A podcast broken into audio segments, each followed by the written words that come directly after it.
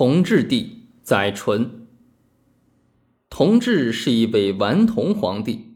同治年间，机遇难得，内处太平军与义和团两大社会动荡之间，外处英法联军与八国联军两次入侵之间。太后垂帘，亲王议政，公府一体，尚能协和，推行新政，略见成效。然青年离世而未尽所失。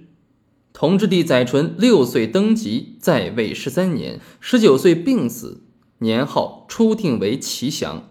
辛酉政变后，改年号为同治。当时两宫皇太后垂帘听政，意为共同治国。同治十二年（公元一八七三年），同治皇帝亲政。十三年（公元一八七四年）死去，实际亲政只有一年多。同治六岁继承皇位之后，对他影响最大的两个人，一个是他的生母慈禧皇太后，另一个是他的皇叔父恭亲王奕欣。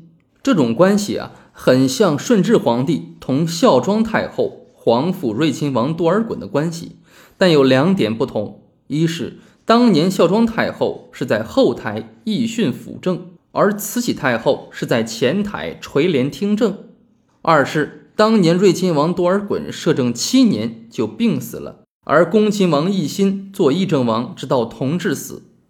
关于同治与叔父恭亲王的关系，我们将结合历史事件的叙述展示。先说一说同治皇帝与母亲慈禧太后的关系。慈禧的地位很特殊，先有政变后开了皇太后垂帘听政的先河。慈禧皇太后是同治的第一位老师，又一直掌握着朝政大权。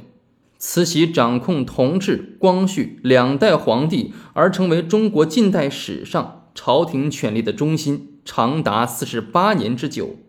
因此，讲同治不能不先讲慈禧，而讲慈禧不能不先了解慈禧的身世。